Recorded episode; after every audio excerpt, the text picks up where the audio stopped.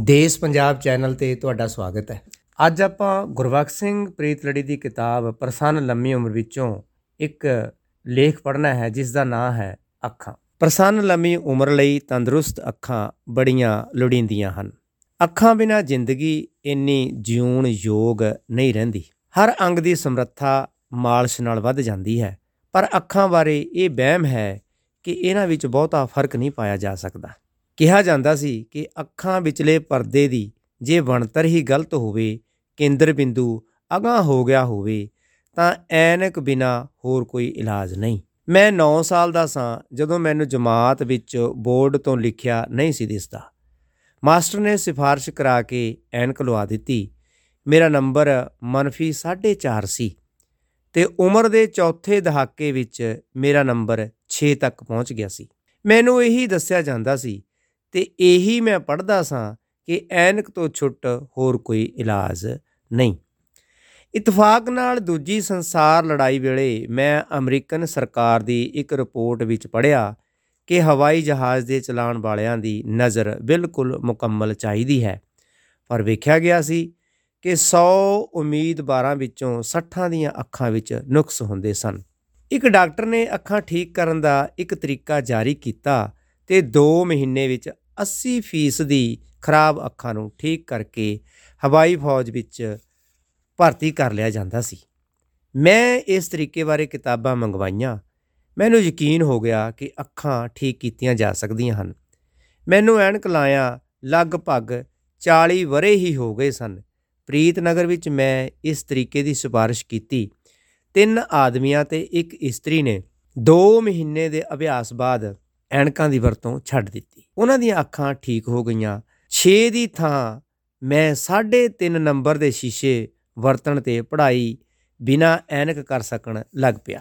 ਇਸ ਤਰੀਕੇ ਦਾ ਅਸੂਲ ਇਹ ਹੈ ਕਿ ਅੱਖ ਦੇ ਪਰਦੇ ਵਿੱਚ ਆਮ ਤੌਰ ਉੱਤੇ ਕੋਈ ਖਾਸ ਨੁਕਸ ਨਹੀਂ ਹੁੰਦਾ। ਸਿਰਫ ਅੱਖਾਂ ਦੇ ਪੱਠੇ ਠੀਕ ਇਸਤੇਮਾਲ ਨਾ ਕਰਨ ਕਰਕੇ ਕਮਜ਼ੋਰ ਹੋ ਗਏ ਹੁੰਦੇ ਹਨ। ਅੱਖ ਦੇ 6 ਪੱਠੇ ਹੁੰਦੇ ਹਨ। ਇਹ ਪੱਠੇ ਅੱਖ ਦੇ ਡੌਲੇ ਨਾਲ ਜੁੜੇ ਹੁੰਦੇ ਹਨ। ਇਹੀ ਪੱਠੇ ਡੇਲੇ ਨੂੰ ਅਗਾਹ ਪਿਛਾਂ ਉਤਾਂ ਹੇਠਾਂ ਕਰਕੇ ਅੱਖਾਂ ਦੇ ਪਰਦੇ ਦਾ ਕੇਂਦਰ ਬਿੰਦੂ ਸਾਮਾ ਰੱਖਦੇ ਹਨ। ਜਦੋਂ ਇਹਨਾਂ ਵਿੱਚੋਂ ਕੋਈ ਕਮਜ਼ੋਰ ਹੋ ਜਾਂਦਾ ਹੈ, ਤਾਂ ਅੱਖ ਠੀਕ ਕੰਮ ਨਹੀਂ ਕਰਦੀ ਤੇ ਉਹਨੂੰ ਮਦਦ ਦੇਣ ਲਈ ਐਨਕ ਲਾਈ ਜਾਂਦੀ ਹੈ। ਐਨਕ ਨਾਲ ਪੱਠਿਆਂ ਦੀ ਵਰਤੋਂ ਹੋਰ ਘਟ ਜਾਂਦੀ ਹੈ, ਜਿਸ ਕਰਕੇ ਨੰਬਰ ਵੱਧਦਾ ਜਾਂਦਾ ਹੈ। ਅਸਲੀ ਇਲਾਜ ਇਹ ਹੈ ਕਿ ਅੱਖਾਂ ਦੇ ਪੱਠਿਆਂ ਨੂੰ ਵਰਤ ਕੇ ਮਜ਼ਬੂਤ ਕੀਤਾ ਜਾਏ। ਇਹਨਾਂ ਪੱਠਿਆਂ ਦੀਆਂ ਵਰਜਿਸ਼ਾਂ ਇਸ ਤਰ੍ਹਾਂ ਹਨ। ਨੰਬਰ 1 ਗਰਦਨ ਹਿਲਾਏ ਬਿਨਾ ਅੱਖਾਂ ਦੇ ਡੇਲਿਆਂ ਨੂੰ ਉਤਾਂ ਖਿੱਚਣਾ, ਹੇਠਾਂ ਖੜਨਾ ਨੰਬਰ 2 ਡੇਲਿਆਂ ਨੂੰ ਸੱਜੇ ਪਾਸੇ ਖਿੱਚਣਾ, ਖੱਬੇ ਪਾਸੇ ਖਿੱਚਣਾ। ਨੰਬਰ 3 ਖੱਬੀ ਅੱਖ ਦੇ ਹੇਠਲੇ ਕੋਨੇ ਥਾਈ ਭੰਗਾ ਕੇ ਹੇਠਾਂ ਤੱਕ ਤੱਕਣਾ, ਸੱਜੀ ਦੇ ਹੇਠਲੇ ਕੋਨੇ ਥਾਈ ਉਤਾਂ ਤੱਕਣਾ। ਨੰਬਰ 4 ਖੱਬੀ ਅੱਖ ਨਾਲ ਕੋਨੇ ਥਾਈ ਉਤਾਂ ਸੱਜੀ ਅੱਖ ਨਾਲ ਕੋਨੇ ਥਾਈ ਹੇਠਾਂ ਤੱਕਣਾ। ਬਹੁਤ ਵਾਰੀ ਝਮਕਣਾ, ਝਮਕਿਆਂ ਅੱਖਾਂ ਧੋਤੀਆਂ ਜਾਂਦੀਆਂ ਹਨ। ਅੱਖਾਂ ਨੂੰ ਹੱਥਾਂ ਦੀਆਂ ਤਲੀਆਂ ਨਾਲ ਬੰਦ ਕਰਨਾ, ਦਿਨ ਵਿੱਚ ਕਈ ਵਾਰੀ ਇਸ ਤਰ੍ਹਾਂ ਕਰਨਾ। ਇਹ ਬੜੀ ਲਾਭਦਾਇਕ ਵਰਜਿਸ਼ ਹੈ। ਅੱਖਾਂ ਨੂੰ ਸੂਰਜ ਲਵਾਉਣਾ, ਲੂਣ ਵਾਲੇ ਪਾਣੀ ਨਾਲ ਇੱਕ ਵਾਰੀ ਰੋਜ਼ ਧੋਣਾ, ਐਨਕ ਤੋਂ ਬਿਨਾ ਪੜਨ ਤੇ ਵੇਖਣ ਦਾ ਅਭਿਆਸ ਕਰਨਾ। ਸਿਰਫ ਅੱਖਾਂ ਨੂੰ ਥਕਾਣਾ ਨਹੀਂ, ਜੇ ਅੱਖਾਂ ਬਹੁਤ ਕਮਜ਼ੋਰ ਹੋਣ ਤਾਂ ਥੋੜੇ ਥੋੜੇ ਚਿਰ ਬਾਅਦ ਫਿਰ ਐਨਕ ਲਾ ਲੈਣੀ। ਬਰੀਕ ਮੋٹے ਬਹੁਤ ਮੋٹے ਟਾਈਪ ਪੜਨਾ ਜਰਾ ਜਰਾ ਦੁਰਾਡੀ ਕਿਤਾਬ ਰੱਖ ਕੇ ਪੜਨ ਦੀ ਮਸ਼ਕ ਕਰਨਾ।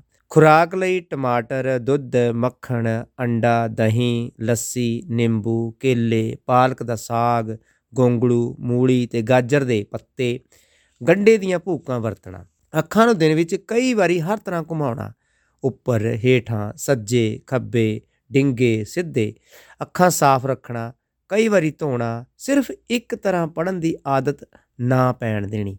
ਬੈਠ ਕੇ, ਲੇਟ ਕੇ ਤੁਰਦਿਆਂ, ਗੱਡੀ ਵਿੱਚ ਥੋੜਾ ਥੋੜਾ ਬਿਨਾਂ ਥਕਾਵਟ ਹਰ ਤਰ੍ਹਾਂ ਪੜਨਾ ਇਸ ਤਰ੍ਹਾਂ ਅੱਖਾਂ ਦੇ ਪੱਠਿਆਂ ਦੀ ਹਰ ਪਾਸਿਓਂ ਮਸ਼ਕ ਹੋ ਜਾਂਦੀ ਹੈ।